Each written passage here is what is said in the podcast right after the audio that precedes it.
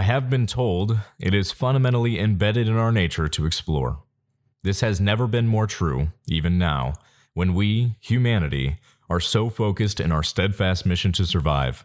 We've never been more desperate to see the unknown.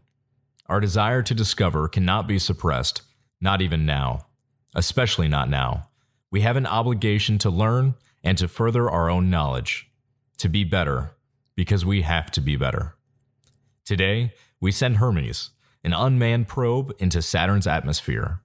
It will still take a couple of months to get there, but we can all feel a sense of pride, knowing our work will matter. The knowledge gain... We interrupt this scheduled broadcast for a breaking news update from the Sticky Buttons Podcast. Yo, yo, yo. Welcome to the Sticky Buttons Podcast. This is your host, Brandon. And this is Blake. And welcome to the Sticky Buttons Podcast. We're coming at you with a pretty stacked episode today. We are going to talk about some of the Nintendo Switch Online games that you can play, some of the classics. How do you feel about the classics, Blake? Ooh, man, it's a whole lineup, dude. It's like 100 plus games. They're all retro. They feel retro to me. I'm sure they feel retro to you too. They're kind of old. A lot of them are from like the 60s. Jeez, excuse me. I think a lot of them are from the 80s and 90s. Is what it really is. Retro. I haven't really played very many of these. I mean, obviously we checked them out for this episode, but before that, I had not really played too many. Yeah, me either. I never really gave the SNES. That's what they call it, the Super Nintendo Entertainment System. Yeah. Mm-hmm. Never really had those before. Yeah, me neither. Just kind of being born in 2000, I kind of missed that whole like era. But it's fun to see those titles, you know, just browsing through that gallery. I saw titles like Punch-Out, which if you played Super Smash Bros., there's a character called Little Mac, who's a boxer, and boy, do I love using Little Mac. He's such a fun character to just play with and knock people out. And I didn't know he came from Punch-Out, and it was nice to see that, and I like explored that a little bit. So many titles where it's like, oh, that's where that came from, you know. It's like, mm-hmm. It's way old. A lot of these titles go way back than that I thought of. I don't know, do you feel the same way? I do feel the same way. It honestly, it kind of feels like a game catalog from the past that you kind of get to dive into, kind of almost like a game library. Yeah, you get to check stuff out that you never would have been able to check out before, and it's just really exciting. I thought that the prospect of like watching the trailers and just kind of looking at the gameplay and just knowing that I could have these on my Switch was like really, really awesome. Because it's like I would just jump in and just like look at them and like play them for like 5-10 minutes, and that's really cool. It's like a whole catalog, like an encyclopedia of gaming history. Encyclopedia, if you will. Yeah, it can take you back to like a specific time in history when people were playing those games. And that's something I like to think about as well. Like when I was playing like Super Metroid, like just thinking about like what was going on in the world during that time. I believe it was like 89 that Super Metroid came out. Like it says the year in the bottom. It says like the copyright and then like the year Nintendo. Mm-hmm. And yeah, that's something I think about. Like Nintendo's this company that has been making games for a really long time, and they've gotten pretty good at it. Yeah, it's really crazy. Some of the like one of the ones that I checked out was from 1997, and I was born in 1997. And just to see like in my lifetime what games looked like then and like what they look like now, it's crazy. Definitely, it really is. And like the mechanics, like you would think that like being alive in this time period where we have 4K Ultra HD and we can play like games with many people because of the internet, that we wouldn't enjoy these games. But it's just something about like the simplicity of it. It feels very fresh. Everything feels, excuse me, everything feels like it really clicks together, you know, at least for the ones that I played. Very fluid, kind of you can just tell that there was a lot of time spent, you know, making this game fun. Definitely. And I think that as far as touch on the game mechanics, a lot of these, the games that are on the Nintendo Online, a lot of them are either side scrollers, fighting games, or turn-based combat kind of games.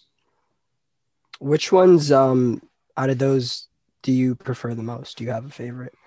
I would probably say I probably like the turn-based combat the best. Okay. I have gotten into side scrollers. I feel like that's kind of always been like my Achilles heel of gaming, because I've never really been like super into them. Like I've always played Mario's, but like I've never really like been like so into them. But like we talked about a couple episodes ago, Gris is a side scroller, and I absolutely love that game. So just kind of seeing it and its kind of origins is really awesome. Like I said, it really kind of feels like just this library of gaming history. Definitely. I can't agree more, man. Which one is your favorite out of those three? I would probably have to say side scrollers. Side scrollers, just because I've had like out of the games that I've had experience with, side scrollers are the ones that I remember the most. Have you played any modern side scrollers recently? What are some examples of modern side scrollers? They have a couple. They have actually the category of side scrollers has been like really popular in like the indie games on the Switch. Like obviously, like Gris is one that we've talked about, but I think there's also like Cuphead is one. Have you heard of Cuphead? Cuphead sounds familiar. I've heard of like Yoshi's Crafted World. Oh yeah, I haven't heard of that one. What's that one? That one's an interesting side scroller. You basically get to like make obstacle courses for Yoshi. Cool. It's really interesting. Some other side scrollers, Super Mario Maker. Have you ever played that one? I have not played that one. I have heard of that one, and basically from what I understand, it's just kind of like you or other people that have the game can make Mario levels, and then you share your code and test them out. Yeah. It's kind of like a community-driven Mario game. It's really fun. Do you have that one? Yeah, I do. I bought it for my sister. I bought it for my little sister. Do you guys make anything, or do you guys play it? She doesn't really give the game as much love. She's not really a side-scroller type of gal, but I gave it some love, and it was pretty fun just playing through, like, the community, like you were saying, the community challenges, just seeing what people came up with. It reminded me of this one game I would play on the computer growing up. It's like this Happy Wheels. Have you ever played Happy Wheels? No, I haven't. I don't know anything about that. I'm gonna look it up while you tell me about it. So Happy Wheels is like a side-scrolling physics-based racing game, and it's just so silly. Like you can like fall off a ledge and like completely like it turns graphic. Oh my gosh! I have seen this. No way! It looks like you can have like different like vehicles. Like you can either be like rolling down a ramp in a bicycle, or it looks like a wheelchair as well. Yeah. Oof. Oh, and there's all those spikes. Yeah, I've definitely seen people play this before. You can get like totally cut in half too. It's a really fun side scroller, and that one is probably a side scroller that a lot of our listeners can like say, yeah, I've definitely at least heard of that. Mm-hmm. As far as like the side scrollers go, like honestly, sometimes I feel like the side-scrolling genre just can get so frustrating. And if you're unfamiliar with what we mean by a side-scroller, like Mario, the classic Marios, where you just move from the right to the left, and you have obstacles and enemies in your way and different ways to combat those. And most of the time, you really only have a couple game mechanics, like a jump or like an attack or like a shoot or something like that. But yeah. As far as the more modern ones, they do get a little bit more creative, but it can be very frustrating because it's kind of just like you have to get from A to B, and if you get caught up in a spot. One of the games that I actually chose is a side-scroller.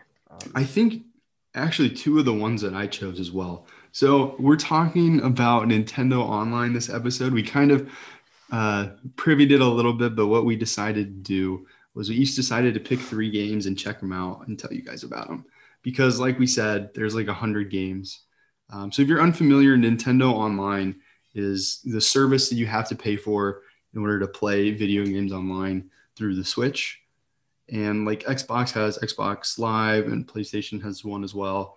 And the one for Nintendo's is a little bit cheaper. It's $20, which is nice because a lot of people, like we've talked about so many times, like just the accessibility in gaming. So with Nintendo Online, you get pay $20 and you can play online with certain games. And you also get access to stream 150 plus NES and SNES games.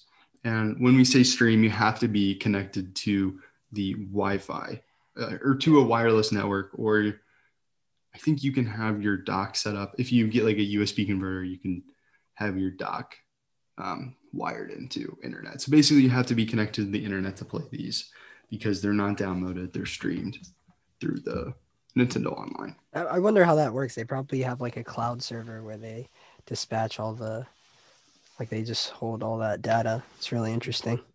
I think that if you pay for Nintendo Online, I think you can also have cloud saves as well. But I'm not as familiar with that. That would be amazing for the SD cards because all of the Switch owners out here know about just SD cards and how they can be pretty limiting later on when your Switch gets really, really full of games, like your library. You know, yeah. One thing expensive. That I have noticed that I don't know if this is going to matter, but I have noticed that on the Nintendo store, it like tells you like which games you have. So I think that if you were like, for example, if you lost your Switch and it didn't have a game in it, but you had your SD card, I'm pretty sure. I mean, I don't know if you would be able to save your saves, but I think you would still be able to download the games onto your Switch from the store. Just off of saving the data that you have associated with your Nintendo account. Right. Mm-hmm. Yeah, I do that. One of the reasons I have it is because I pay for the subscription and then my little sister can play online and so can my uncle if they decide to play on the Switch. And that's really convenient. Like the family membership is actually really inexpensive. So kudos to Nintendo for that. Yeah, I'm sure that they did that intentionally. It seems more of a family-friendly system than Xbox or PlayStation. Although I am a little bit sad that they don't have, that you can't put like Netflix and like Disney Plus. I'm sad that you like can't download those apps. Yeah. Switch that's a little bit sad, but that's okay. It makes sense. I think they just don't want you killing like the processing of it on streaming, because streaming can be pretty labor intensive. Yeah, I'm sure. And yeah, and I think that part of the benefit of the Switch is how compatible the hardware is with so many other games and softwares. Back to Nintendo Online. Yeah, would you I'll like kick to it start off. With the I'm gonna start go ahead. I'm gonna start with the one that I like the least.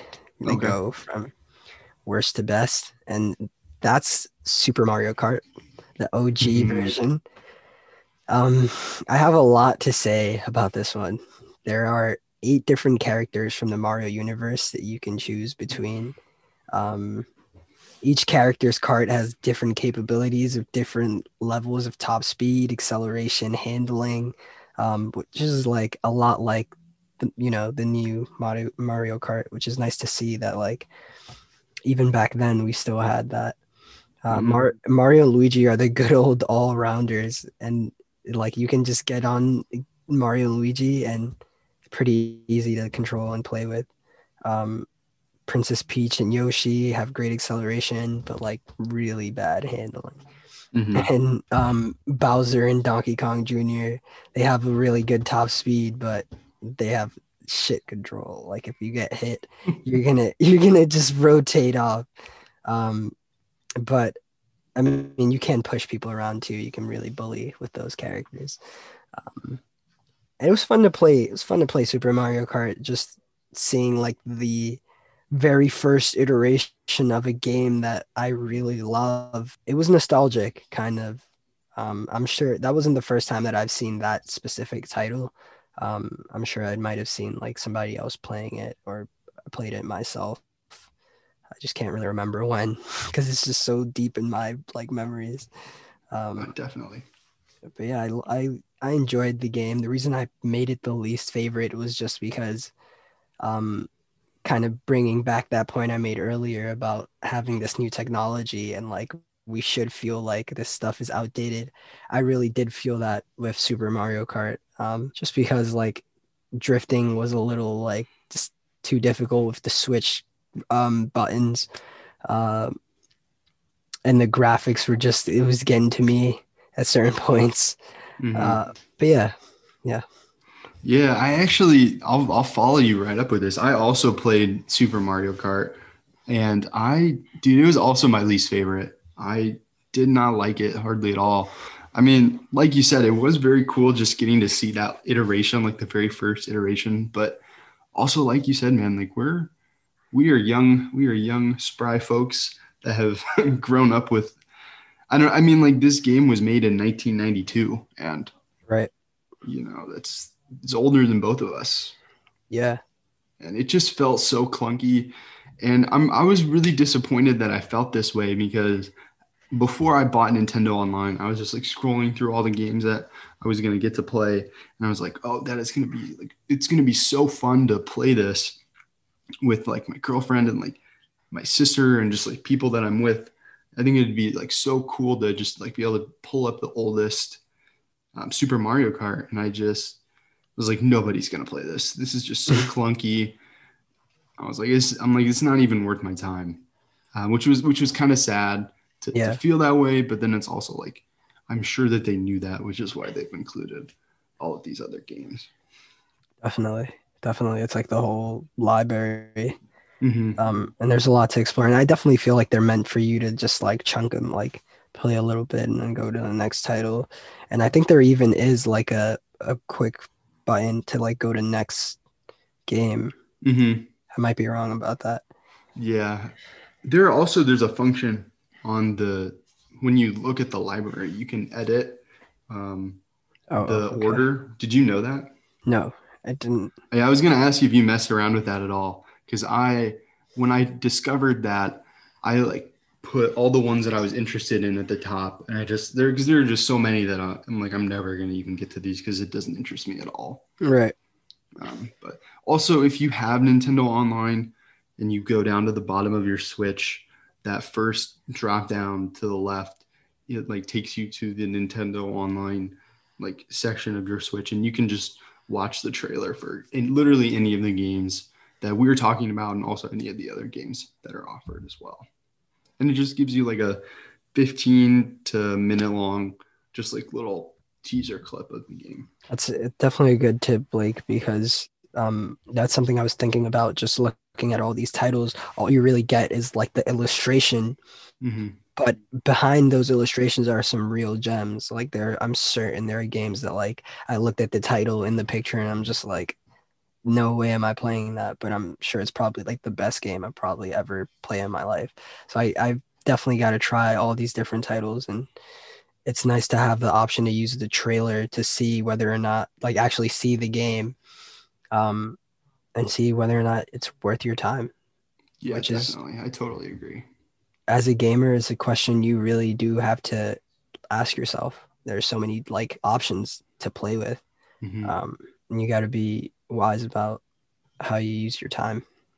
Yeah, we've talked about a lot about just what it takes to be a gamer nowadays, and you really like time is just such a precious resource. And if you can save yourself and like a time, like if you can save yourself time playing a game that you don't want to play for a game that you want to play, and if the trailer could do that for you, like absolutely like dive into that, because you do not want to waste your time, especially with some of these older ones that are clunky.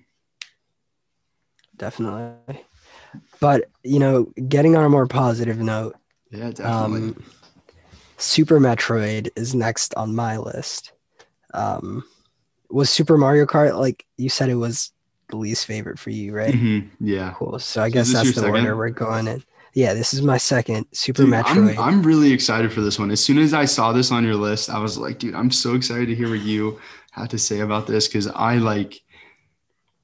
this game in particular, if you're not familiar with Super Metroid, this is like a definite classic, and it is referenced all the time in I guess the generation above us, that the people that grew up with this specifically, and a lot of people that have voices in the community really love this game. So I'm really excited to hear what you have to say about it, man. Yeah, I mean, so Super Metroid is the last Metroid in captivity. The galaxy is at peace, and Samus Aran, having successfully completed her latest mission, sets off to find a new bounty to hunt. But she doesn't get far. A distress call, an exploration of an abandoned research facility, and an encounter with an old and unexpected enemy draw her back into this saga of Metroids, and back to the site of her first ever encounter with them. At the time of Super Metroid's release, the majority of video games still offered heroes whose powers were set in stage one and didn't change all the way through the ending credits. To slowly build up Aran's abilities over time here makes you feel much more engaged. And even better, you don't have to. There are 6 different regions of Zebes to discover, and most of them requiring you to collect some new beam or method of mobility to access, but many of Samus's power-ups are optional, which is really a really cool concept about this game. I'm just going to elaborate on it some more. I know that was really confusing. That was really good, man. I like that. It really... there's a lot of lore. Did you beat the game? Did you play the whole thing? No, I did not. I played through like the first mission. And then I started to realize how this game really works is there are different pathways that you can take, like abilities that you can develop, or you can just stay with like the original like skill set. Which is really cool. Like you can choose to not use any power-ups and just play the game through like that. And it's just a challenging game as well. It's definitely, it's a side scroller because you're going left to right, although sometimes you have to go up. So does that, that definitely. It's still a side scroller. And just the concept being in space and how they like illustrate space with like the graphics that they have is really, you got to commend them for it. They did a good job of doing that, especially with Samus. I love the colorway of Samus and like the concept of like who she is as a character. I feel like she's like very inspiring, and any kid who picks up this title is gonna be influenced by it and definitely remember it, which is why a generation before us like really I can see why this really like was cemented in their brains. It's such a good game, and I have to play it through. I'm gonna finish it from that's a big undertaking, man. I'm excited that you're kind of doing that. I would be really interested to play along with you on this, just to kind of have like some more takes on this, because gosh, it just seems like, even from just hearing what you're telling me about, it just seems like such a big game. And like, I guess monumental is a better word for that. And I know a lot of people out there that played this game when it first came out were blown away that protagonist? Yeah. Yes. That the protagonist is female. That was really cool and powerful for a lot of people. So, and I'm all about that, and I'm sure you're about that as well. Hell yeah. So I guess some follow-ups on this. Do you play Samus in Smash Bros? I love Samus, yeah. Whenever I play with my family members, they get upset when I use Samus because I'm just a little too good with Samus. That's awesome, man. What's her like cannon called? Does that have like a name, or is it her suit? I guess. Does that have like a name or something? I think it's the Samus suit. Like I'm pretty sure it's the Samus suit because her name is Aran, A-R-A-N. Yeah. Okay, Aran. That's what I was thinking of. Okay. All right. Yeah, I want to meet the the space pirate Ridley. He's also in Super Smash Bros. This big like purple dragon figure. Is he in this game? The last Metroid? Yes, he is. He's one of the like final bosses that you have to fight, which is really hard. Like this game, they don't make it easy as well. Like that's something I like. Like it's very like the challenge of it. Kind of like figure it out. You know, like I was saying, like you have the ability to get power, use power-ups and go to like different places that you otherwise might have not. Yeah, definitely. If you can, listeners and you included, Blake, give this title a shot. It's really, really fun. I guess I just have one more follow-up before we move on. Now, on the last one that we talked about, the graphics and how kind of clunky it was really made a difference. Did you feel that way at all in this game? You know, at first I was because I was playing these games in like succession. Mm-hmm. So at first it was like, yeah, I was bringing that attitude into it, but quickly just getting into the lore of it all and just trying to like understand like the story and how Samus fits into it all. And just the, like the mechanisms you can shoot in all directions, which I think was really cool. It's just a lot of exploring, getting lost in the exploring, which is something I think you might do playing Samus. You don't think about that when like you're really trying to like. Yeah, when you're in a good game, obviously that stuff doesn't matter. So, right. And if you were able to get lost in this that quickly, then I mean, there's a reason why this one is such a huge title. So I guess I'll just go on to my second favorite. This one is the second one that I picked her for my number two out of the three that we played was Super Mario World. And that one is a 1990 to 1991 for the SNES.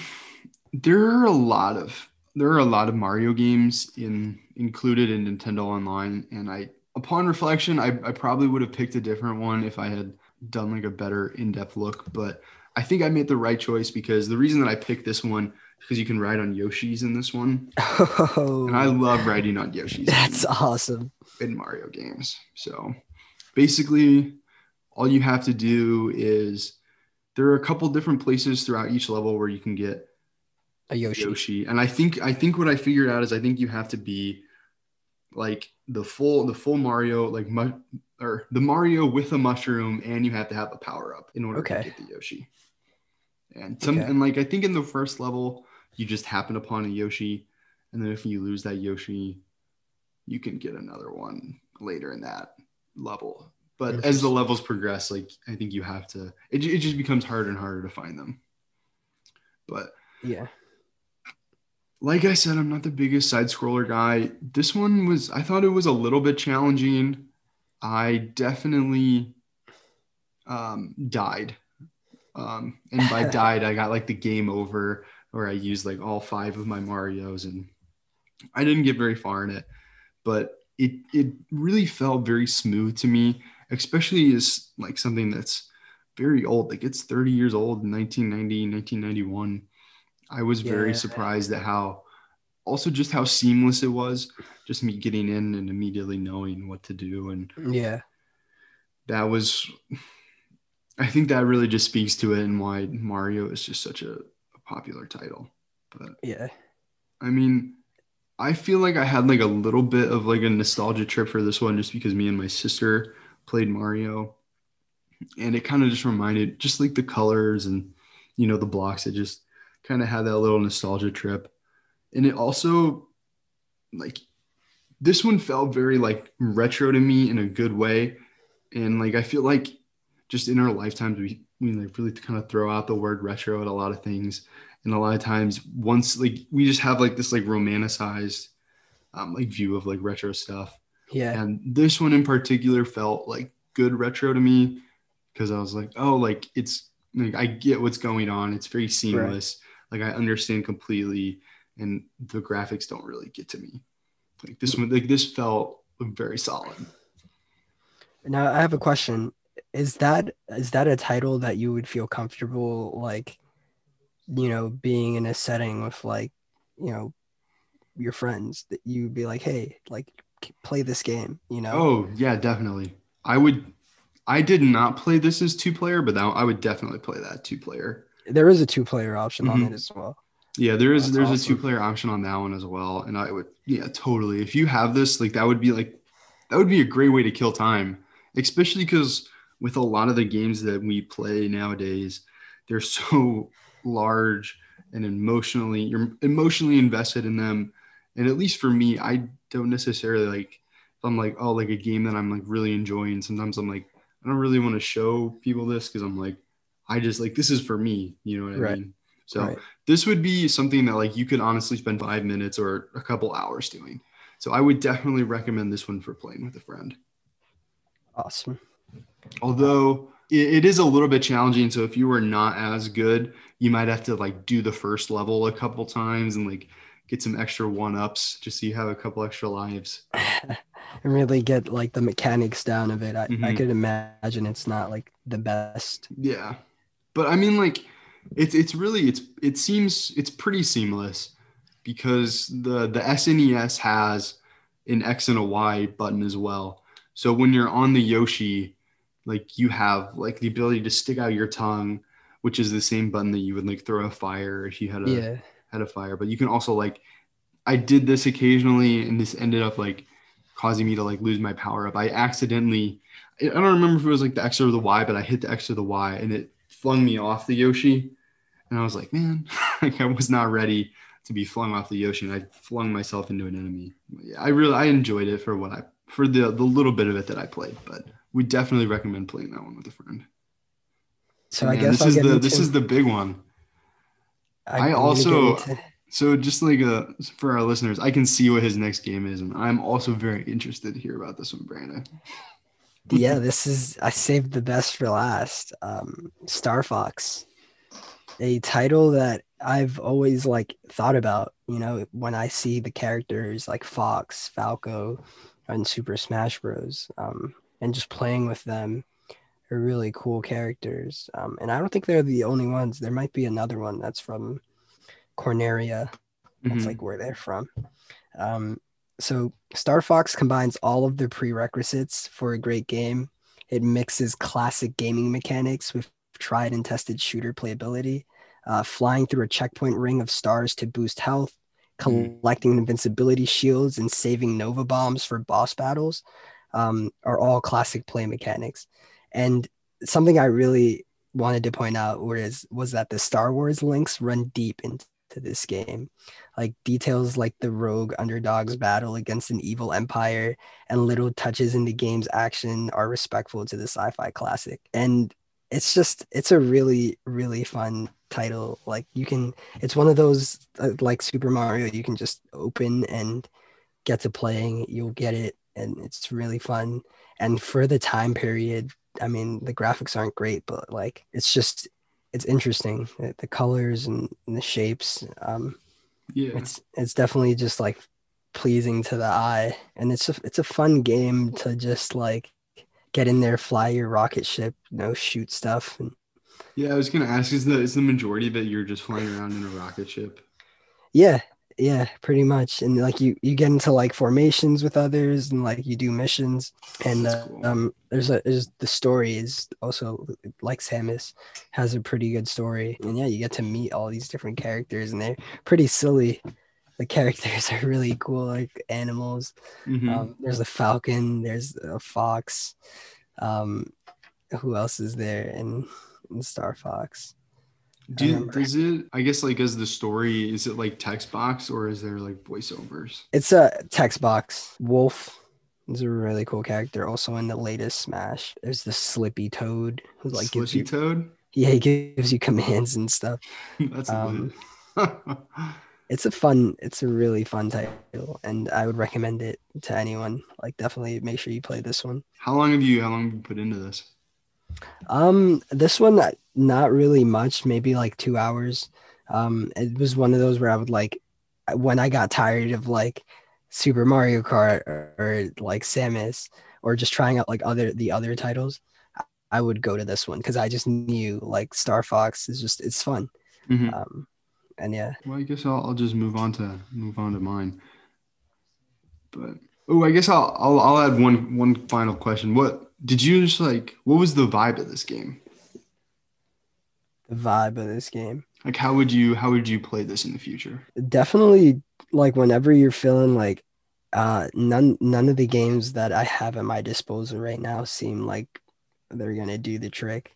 Like Star Fox is just a game that you can open up and just get into it and really enjoy, like just getting like the challenges in the game. When you get it right, the dopamine hit is like awesome because it's not an easy game. It really isn't. Like maneuvering, like learning how to. It has inverted steering. Oh, I don't like that. Can you switch it off? I'm not sure. I haven't tried. I like that aspect of it. It's like it reminds me of other pilot games where there is inverted steering. Yeah. All right, man. Well, I guess I'll move on to mine. So this is my number one. I was really excited for this one. I picked a Kirby game, and I've never played a Kirby game before. Yeah, I'm excited to hear about this one, man. Dude, I was really into it. So the one that I ended up picking was Kirby's Dream Land 3, and it's a side scroller from 1997, the year I was born. Yeah. I have a certain fondness for 97. But yeah, dude.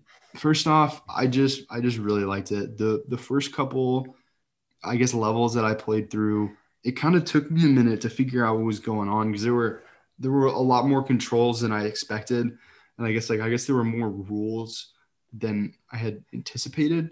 I kind of thought it was just going to be like a Mario game, and it's like, you know, all you can do is jump.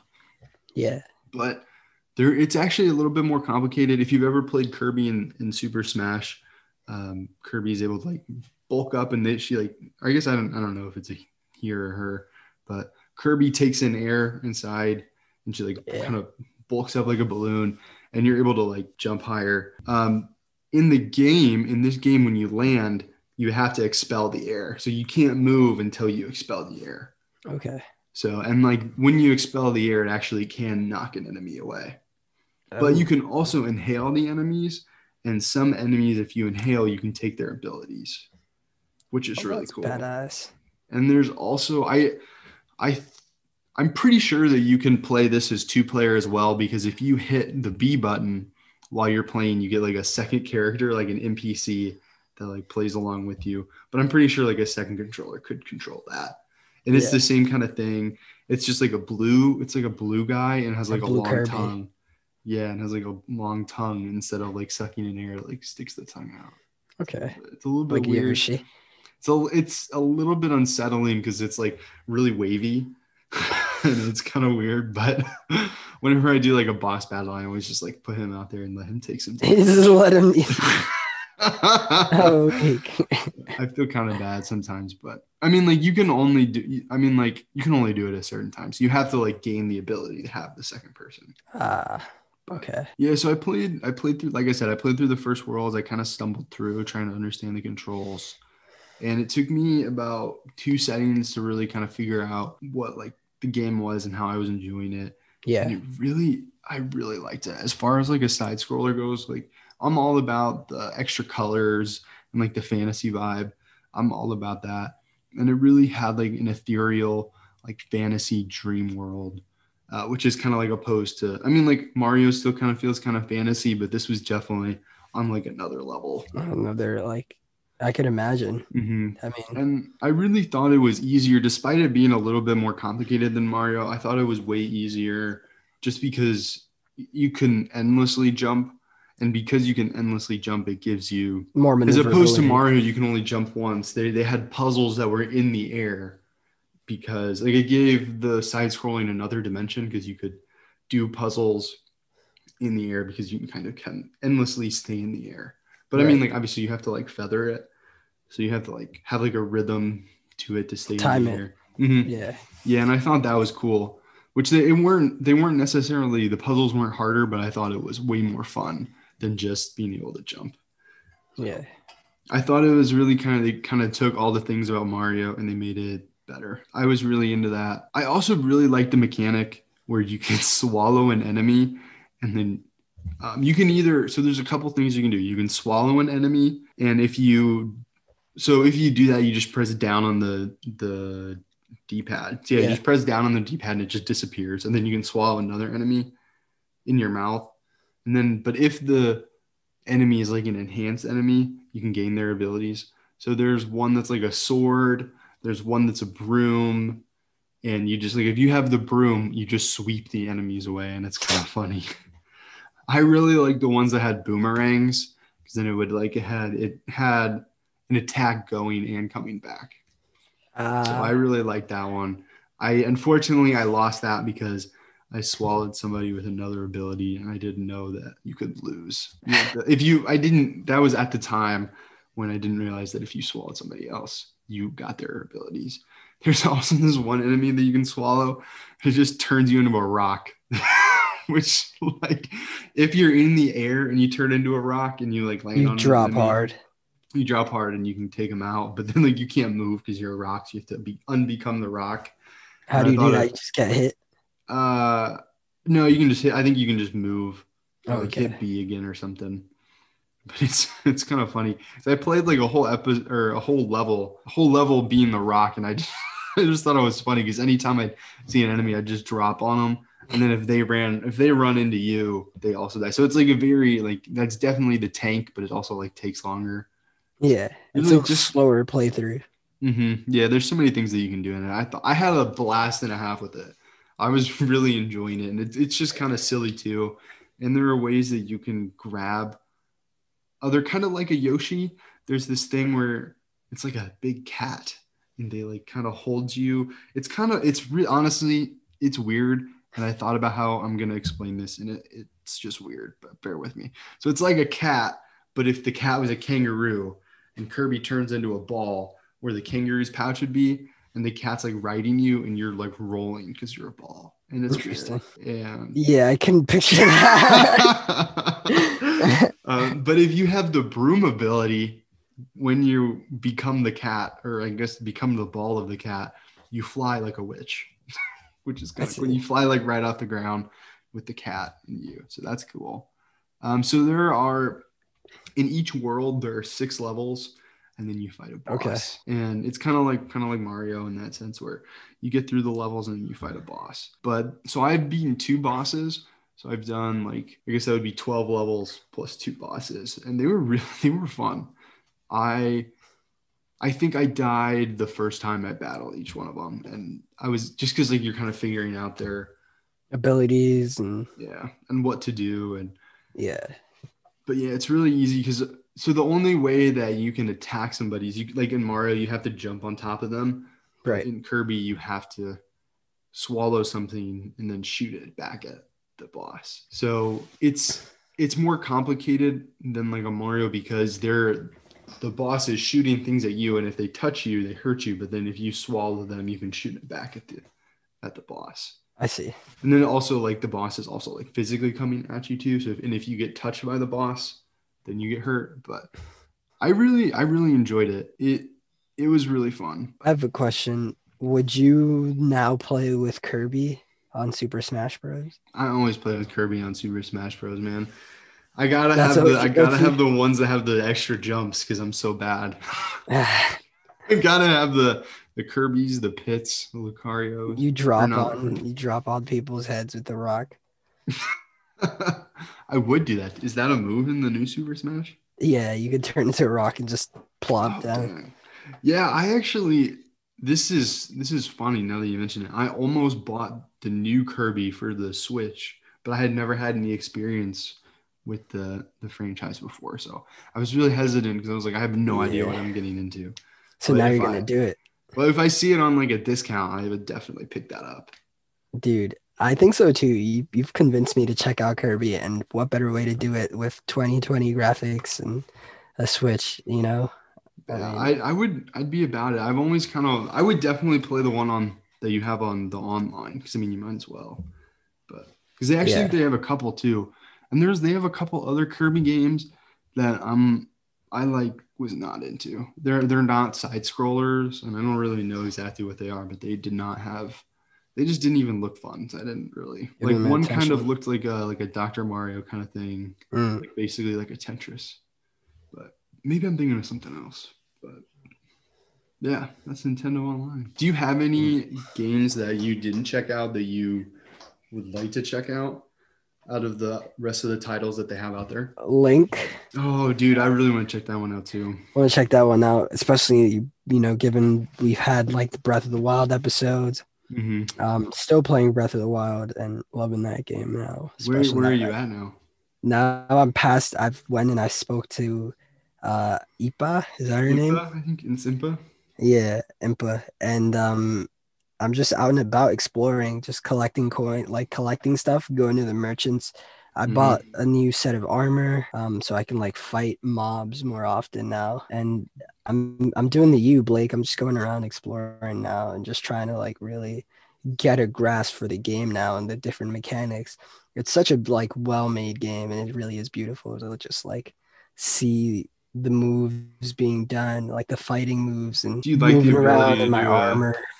Do you like the ability to like parry and do backflips now? I haven't been able to do backflips yet. Parry, yes. Oh, you parry, just go ahead. I think I could do, but backflips I haven't gotten to do backflips yet. Oh, did you do the temple in the city where Impa is? I'm pretty sure I did. Did you follow that road up there? Like further down? Do you know? No. Did you talk to the fairy? Nope. Dude, so in the town where Impa is, if you follow that like path up to where the shrine is and you do the shrine, that gives you the ability to like backflip. And I think they also give you another parry. If you were able to parry before, I think they give you another parry and the ability to like lock onto an enemy. But then if you follow that road up a little bit more, there's a fairy there and you have to pay like 100 rupees or something. And she gives you the ability to upgrade your clothing.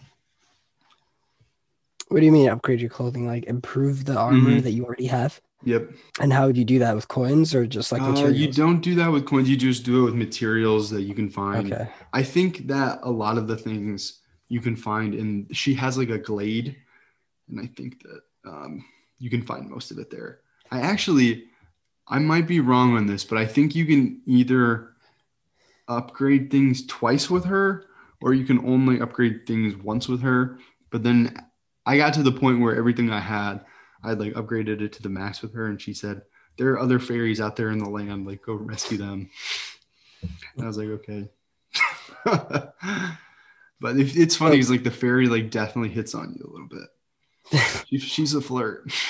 So is the concept like the fairies are like kind of like mentors and they have like a variety of skills they can offer you?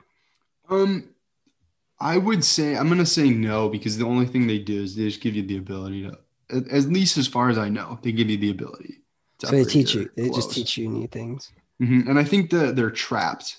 I think they have been trapped by the calamity, which is why you have to like, and I think that's why they give you, or they offer to do that for you, is because they were trapped. So that you could spank good old Ganon.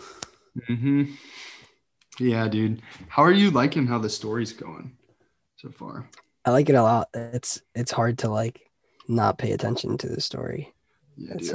I think I'm a little bit further in the story than you right now. So once you get a little bit further, I pretty much know for sure now. But I had like a sinking suspicion before, but now I feel like I know what's up. I have some predictions about what's gonna go down. Yeah, and also like what's happened before. Okay. So, because you wake up with like no memories, and you're kind of like on the hunt for that. Yeah. Which actually, I think I might have got too far. I think I surpassed you. But I haven't played Breath of the Wild in like a week. Dude, we got to get back on the Breath of the Wild. Hit him with another Breath of the Wild episode. Yeah. There's one more thing that I want to talk about before we end it today. I beat the final gym in Sword. What? So you're ready. You got a team that's ready to go to face off the league? I think so. I'm also like right now though, I'm on my Pokédex. I'm just fiending on the Pokédex, man. I'm really trying to get as many Pokemon as possible. I also have really been I'm trying to decide if I want to breed some Pokemon before I hit the league. So I guess I'll tell you guys my team. So my team right now is I have a Lucario. Ooh. That he's been the OG. Fighting and Steel. Can't mm-hmm. go wrong with that. Can't go wrong with that. I have a Raichu and a Raichu. Oh man, those things are fast. This is a fast team you have here. Yeah, actually, it is a fast team. I also have a Malmara, which I'm really into. What is Mal? I'm not familiar with Dark and Psychic. Is that from the latest region? Yeah, it's this one right here. Ah, wow, that's a badass like Psychic. Yeah, it's really cool. This is the Pokemon that you have to evolve upside down. So like whenever I got to level 20, I had to flip the switch upside down, and that's how I evolved the Malmara. But he's a beast. Hilarious. He's a beast. I really like him. He's kind of like this squid-looking thing, and he's got like bioluminescence on him, and I'm really into that. I also have a Ninetales, it's in Gardevoir. That's it. Yeah, I love that Pokemon. Yeah, I kind of got that one a little bit later in the game. That's a later addition to the squad. I had Hatreem, but then after a little bit, I just realized that that's another psychic type now. Mm-hmm. Yeah, I just kind of realized that you really love the Gardevoir. Yeah, I realized that they had better stats, but that's a fast team, man. I mean, honestly, I would be upset with a team of like tanks. You'd take us out quickly. Yeah, I have Jellicent too. That's my last member. I took Rillaboom off. Try to remember. Is that like the jellyfish one, the big one? Is that not a psychic one as well? Water psychic? No, it's a water ghost. Water ghost. Okay. Yeah. So I've got steel, fighting, lightning, fire, dark, psychic. And which I mean, that's my fave, and water. And I made sure I had a water because I know I'm gonna have to fight. Was it Charizard? Yeah. I know I'm gonna have to fight him. You're gonna have to fight a few dragon types. Yeah, but I got that set because my Raichu has a fairy move. Ice beam. Oh, fairy. Yeah, fairy works well. Yeah, I have a couple Pokemon that just didn't quite make the cut, and like I really want to take Rillaboom, but I just think that I don't know. It's just well, he's definitely gonna help you beat the league just because the starter Pokemon all have like boosted stats because they're starters. Yeah, I don't know. I to be honest, man, I really think I messed up with getting Rillaboom. I think that I would have preferred Sobble. Do you want to trade? I actually, dude, I wanted to talk to you about this. You played Shield. You're playing through Shield right now, aren't you? Yeah. Dude, we could help each other out and finish out the Pokédex. We totally can. I have a couple Shield exclusives that I got from NPCs, but I could, yeah. I'm working my way through getting the sword exclusive so we can trade. I just caught a Ditto today on my lunch break, which I'm really excited about. So I'll be able to breed, and I'm really pumped about that. I'm gonna try and breed my Rillaboom so I'll trade you a spawn of my Rillaboom. That'd be nice. The nature is important in the Rillaboom. And no, when breeding Pokemon, just pay attention to the nature. Like certain natures are more, like when you train them, they are apt to increase certain stats. Like an adamant nature, for example, when you level up a Pokemon with an adamant nature, their attack stats increase more than like any other nature, like per level up. Okay. Just something to look into. It's called EV training. Yeah, I'll have to look into that. If you're going to breed... Because that way it'll just like maximize your efforts and give you like really powerful Pokemon. Yeah, dude, I'm really excited to get into this. Like I've been trying to breed Pokemon this entire game, and I've just had like no luck. Like every time I do it, they're just like not compatible. And I finally just was like, fuck it, I'm gonna get a Ditto so I can do that. Because I think Dittos can breed with anything, right? Yep. Yeah, so I really am excited to get on that, and I have caught a lot of the final evolutions of Pokemon, and I'm just gonna breed them and then get an egg to get that. Get the first one filled out. Yeah. I have some exciting news, dude. I caught my first shiny Pokemon this past week. What? Which one was it? I think I texted you about it. It was you did text me about it. Marini, dude. The toxic one, the toxic and steel. Oh, it's the poison and water. Poison and water. Okay. I think yes. Yeah, I love that Pokemon. Marini. But it's a cool color. You got so lucky. I was like shaking. I was like so nervous. I didn't want to hit it at all. I would just put it to sleep and just throw Pokeball after Pokeball at it. And you didn't hit it once. I think I did. I was too scared. But how many Pokeballs did it take? I don't remember. I'm not quite sure, but I don't remember. Actually, I do remember because I wanted to bring this up. I would throw Great Ball and like Ultra Balls, and like they really weren't doing the trick. But I have honestly found that in this game, just the regular like plain old Pokeball works for me so much better. Like 9 times out of 10. That's Isn't that hilarious. Weird? Does that happen to you too? No, I totally agree. Like sometimes I'm in a cave, so I'll try and use a Dusk Ball, but then I'll just throw the Pokeball just because I'm like whatever, and it works. It's really funny how that works. I think it's just. I feel like they might have done that on purpose. And like honestly, now that like, I mean, I haven't beaten the game, but I've beaten the gym challenge, and at this point, like I can honestly say, like I think this is an amazing entry point if you wanted to get into it.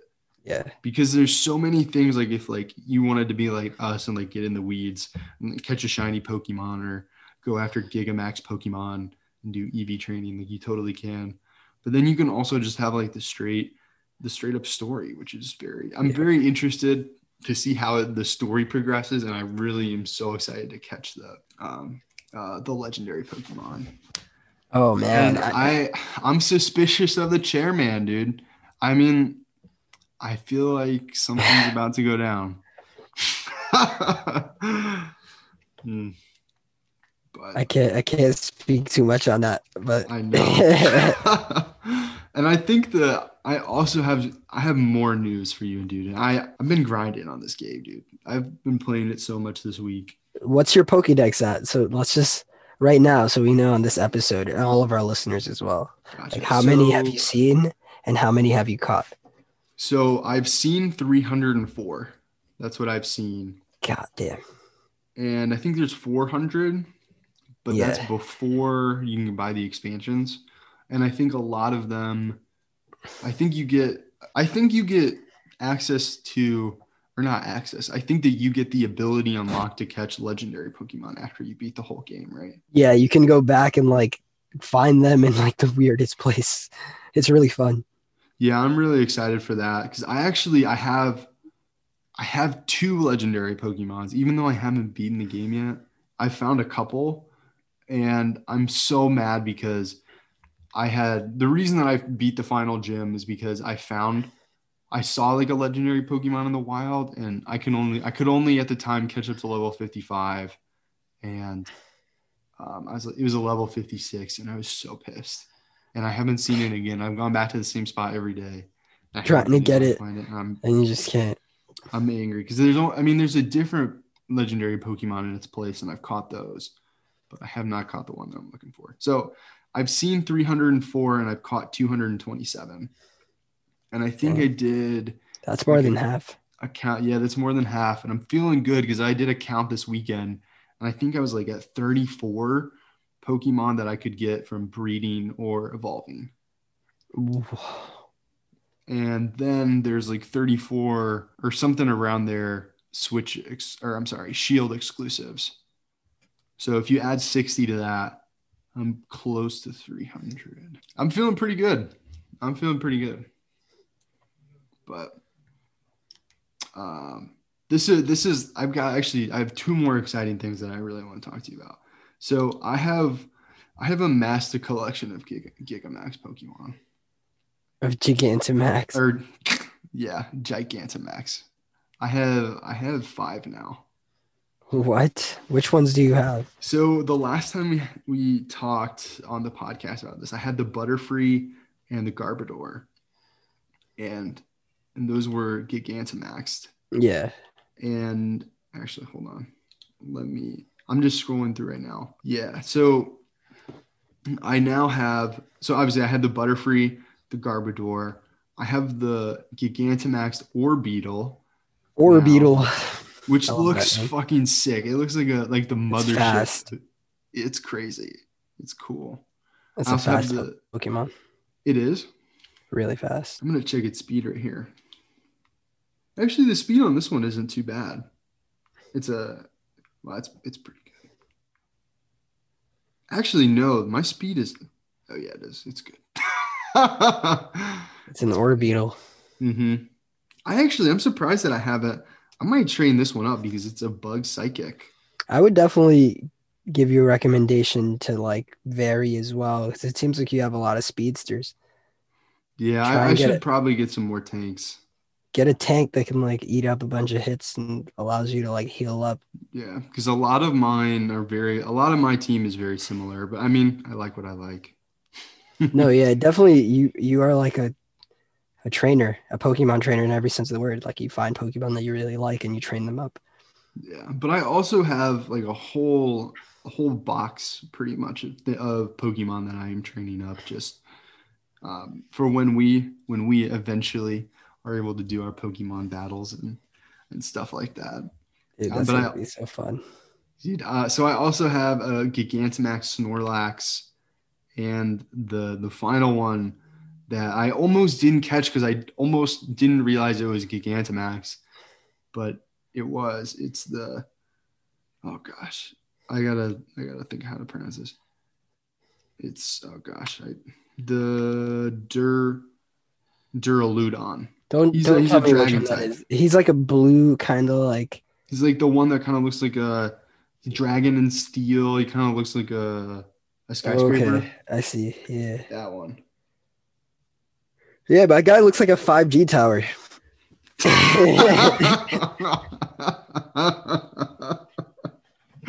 He does, dude. Oh my gosh, that's that's funny. And I also got this isn't a shiny or a Gigantamax, but I figured that you'd like this Pokemon. The Goodra. Goodra. How do you spell that? Goodra. G-O. Goodra. Goodra. I used to have a Goodra on my team. Yeah, the slimy Pokemon. That's literally the description, right? Mm-hmm. Yeah. Slimy Pokemon. Contact with this Pokemon lowers the attacker's speed stat. Yeah, it's an interesting Pokemon. That one's cool. I love seeing it animated. Yeah, it moving and it's hair, tails, kind of things that kind of flap. When you're fighting, I think its ears go up. Yeah, it can slaps things with its ears. It's kind of so cool. Badass. It's very cool, dude. But I was able to catch two of the legendaries. I was able to get the Leafeon and the Umbreon. Ooh, I love those. Yeah, I'm really excited to see. Umbreon is really cool. Leafeon, I really like the psychic one as well. I think you might as well. Espeon, that's the one that I saw but I couldn't get. Dude, that really hurts. Is that the one that was level 56 or something? Mm-hmm. That's Espeon, oh man. As soon as I was done with that, I was like, this is never happening to me again. And I went. And I feel like you might breed Espeons because you love them that much. Dude, I might, man. Psychic type. I might. I'm thinking about. I don't really know how that happens, but I guess that there's a way that you get a master ball in this game. Do you get that after you roll the credits? Yeah, I have 2 master balls. I've stacked them from playing this story on 2 games, and I just sent one to the main game through trading. Yeah, but yeah, you don't really need it. Use your Pokeballs. I'm thinking about saving my master ball to see if I can get a shiny one of those. A shiny Espeon? Mm-hmm. Yeah, it'd be good. Yeah, Master Ball is perfect for those types of things, just a super rare catch that you don't think you're going to be able to catch at all, like a Ho-Oh. Like if you Ho-Oh is a legendary Pokemon from the Kanto region, I believe. It has like colorful wings, and if you run into it, it's probably going to run away from you if you hit it. Oh shit, I didn't know that. Like some of these legendaries are like that, like the legendary dog Pokemons. Mm-hmm. Have you heard of those? Entei. They're the ones from like Pearl, right? Suicune. I think they go a little before, like they're from a region before it, but they were definitely in Pearl. Okay. Because they're just such a popular like group of legendary Pokemon. Mm-hmm. Yeah, dude, I'm really excited to be able to find those. I'm really excited for that. I'm stoked for you too, man. Aspect of it, man. And you're getting to it, no? Because you're at a point in your Pokédex where like now it's just like the tricky things, the things you got to wait like for a certain time of day, or like the legendaries. Yeah, I'm getting close to that. There's still so much that I got to do, and I'm going to get after I beat the game and roll the credits, I'm going to get the expansion packs just because of how much I've loved. Dude, you're going to use it. I mean, it makes sense. I'm also thinking about trying to do like maybe even like making my own like Nuzlocke rules and like doing like a Pokemon Sword run, but like a Nuzlocke. Have you heard of those? Is that where like you give yourself a rule where it's like, I won't like run out of Pokeballs, or like I won't use my starter? Something like that. Yeah. There are different rules. Like it's basically like you kind of create your own rules. Like there are like set lists where it's like you can only get the first Pokemon that you see on a route, and that's the only one that you can get. And then there's also like the most common rule is if your Pokemon faints, you can't use it again. Oh, like hardcore. Like if it's not, like it's dead. It's dead. Mm-hmm. I've seen mods like that where people like mod the Pokemon game for it to be like that. It's really fun. Yeah, I'm thinking about I'm so hesitant to do that because I feel like I wouldn't like it playing like that, because I feel like it would just. I mean, like, I sink so much time into these games specifically really have the ability for me to just sink time into. So yeah. I kind of don't want to, it would prolong my game time to where it'd be like, oh, like I got hit. Like I gotta run, heal back up. And yeah. I don't think I would like that, but I think I would do something where like I can only use Pokemon I catch in Dynamax dens. And I can only use these like legendaries. I think it would be cool to do like if I could breed a legendary Pokemon and like have that start out with me and my starter. Yeah, so that would be awesome. Or do like, like something I used to do a lot of is like EV train a whole team of like, as you know, I really love dragon types, so I would have like my like visionary dragon type team. And just like have like the best natures and just start the game over and build them up to level 100. That's something I used to do. I'm also developing my teams, like putting my teams through a program where it's like it shows you your strengths and your weaknesses and what types you're more prone to, and just trying to develop like the most balanced team. Something I would do. I need to do that because it seems like I'm gonna have to fight you soon. So I gotta get my team up, man. Gotta put together a really mean squad. Yeah, I'm really excited, and I'm really excited for us as well, because I think I've alluded to it on the pod a little bit before, but I've been working on an Excel spreadsheet that would basically like pick it would pick like a gym scenario that one of us would be the gym leader and the other one would. I love that concept. I think that's really cool, and I'm really excited to do that. And I think that, I mean, we've kind of talked about this outside of the pod, but I think that we want to stream that, and I think that would be really cool. And we're kind of just figuring out how we can do that and if it's feasible for us to do that in the near future, because it does. I think we have to buy the capture cards. So, yeah, but I think I might have one of those. Really? Yeah, my uncle used to capture gaming for Modern Warfare back in the day. So I'll see if I can pull that up. Yeah, I think you can find online like the specs. I think I have something pulled up, so I think I might send that to you. Yeah. Dude, I'm really excited. We were planning this episode for about 2 weeks, so I'm really excited that we were able to do it. It felt very smooth, and I hope that you enjoyed listening to us talk about those Nintendo online games. And don't check out Super Mario Kart. That's the takeaway. If anything, just don't check out Super Mario Kart. But yeah, there's so many like other ones that I'm excited to check out as well. Do you have any that you're like outside of these? You said Link. I'm upset that there wasn't any like Pokemon. I was looking for. I was like, where's like the really old titles? You know, that would be really cool if they were able to put like. You know what I think? Fire Red. I've never played Fire Red, man. That those titles are just so like good. I feel like they would take away time from like newer titles. And they're like, no, let's not do that. They probably do think about that. Like certain titles, like let's not put them out because it would just take away attention from other things. Yeah, especially like for free too. Well, I mean, it's not for free, but like maybe you pay for the online presence. I really was wanting to check out. I think it's like Breath of Fire. Did you see those games? Fire. I might not have said that right, but it was like a turn-based combat kind of game, and it kind of gave me the vibe of Pokemon, but like in like a fantasy world. I don't think you like caught monsters or anything. I think it was like you and a sword and just kind of like a turn-based combat kind of thing. But I think I saw a Dragon Quest. There was a Dragon Quest in there. I'm not sure though. Yeah, we'll have to dive a little bit more into it. Into that gaming thing, that Dragon Quest. I'd like you to play it because I think you'd enjoy it. Have you played a Dragon Quest? Yeah, I played like two, Dragon Quest 7, I believe, on the DS.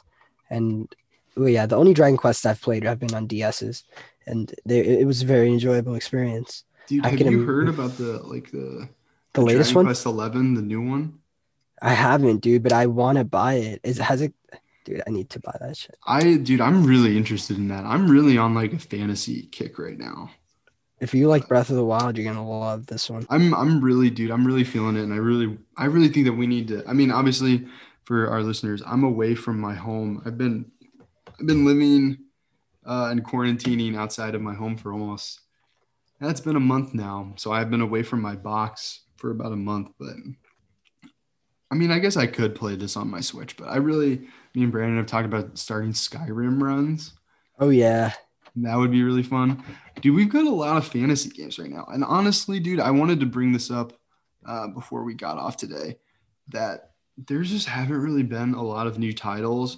And even though like everybody's kind of fiending for the new Xboxes and the new PlayStations, there's really not a whole lot that you can play. So we're really excited to take some steps back and take a look at some older games.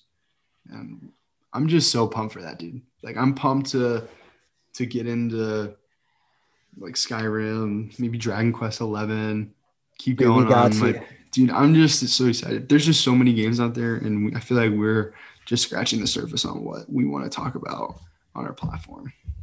And yeah, and like what we're going to explore, and it's exciting. It really is. I can't wait to just take it one day at a time and like, you know, see it as it unravels. It's been a really fun experience so far already. And I just want to say, take this moment now that we're talking about it to just say thank you to you and to the listeners, you know, for making this all possible. Thank you to every single one of you that's listening. Also, thank you to you, Brandon. I have so much fun doing this, dude.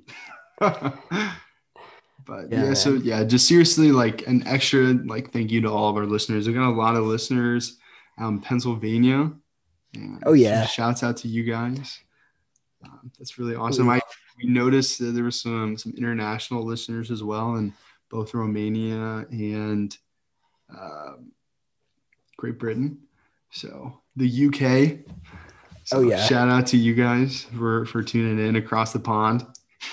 Across the pond. But yeah, thank you to everyone that's been listening. If you have any questions, you can reach us at the stickybuttonspod@gmail.com. Feel free to send us an email if you have any questions, and we'd love to talk to you about it. If you also have any game recommendations or something you'd like us to check out, send us an email there. We're also on Instagram the Sticky Buns Pod. We post some stuff. We post our episode art the day before and have some other stuff. You can feel free to message us there as well if you want to reach us or ask us any questions. And yeah, I think that's a good place to wrap it. Yeah, definitely. So thanks to everybody and have a great one. Good night. Have a great one. Peace in the streets. Peace in the streets, y'all.